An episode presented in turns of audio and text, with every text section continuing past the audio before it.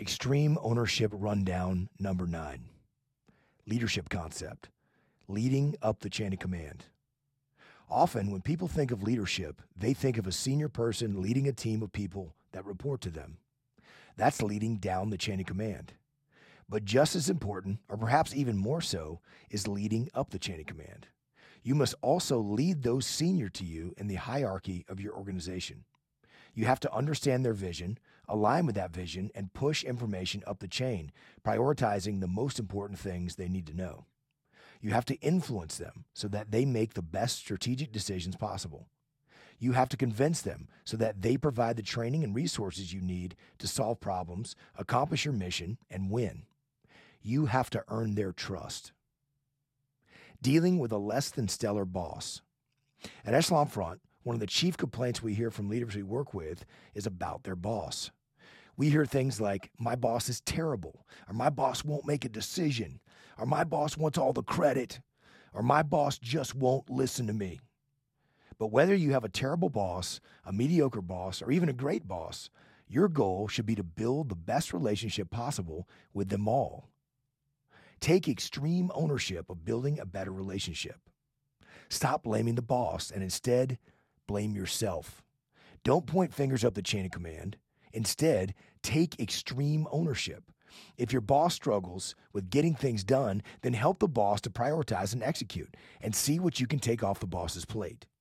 If your boss won't make a decision, then present your boss with, with well thought out plans, including detailed steps to mitigate the risk the boss is concerned about. If your boss wants all the credit, put your ego in check and give them the credit. If your boss won't listen to you, then start listening to the boss and allow yourself to be influenced by them, which, which will in turn allow the boss to listen and be influenced by you.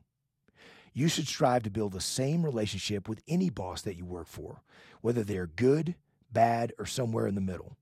You want them to trust you, give you what you need to accomplish your mission, and then get out of your way so you can do your job. Not hopeless. If you don't have a great relationship with your boss, some people feel the situation is hopeless. But it isn't hopeless. You can't control the boss, but you can control you. And if you strive to build a better relationship with your boss or the senior leadership in your chain of command and work hard to do so, you will see substantial improvements.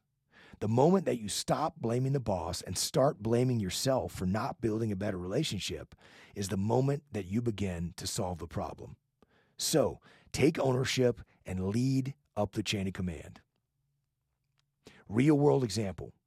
I wish my boss were here, said a frontline supervisor, because he really needs to hear this stuff. We had just wrapped up a full day workshop with a group of leaders from a client company.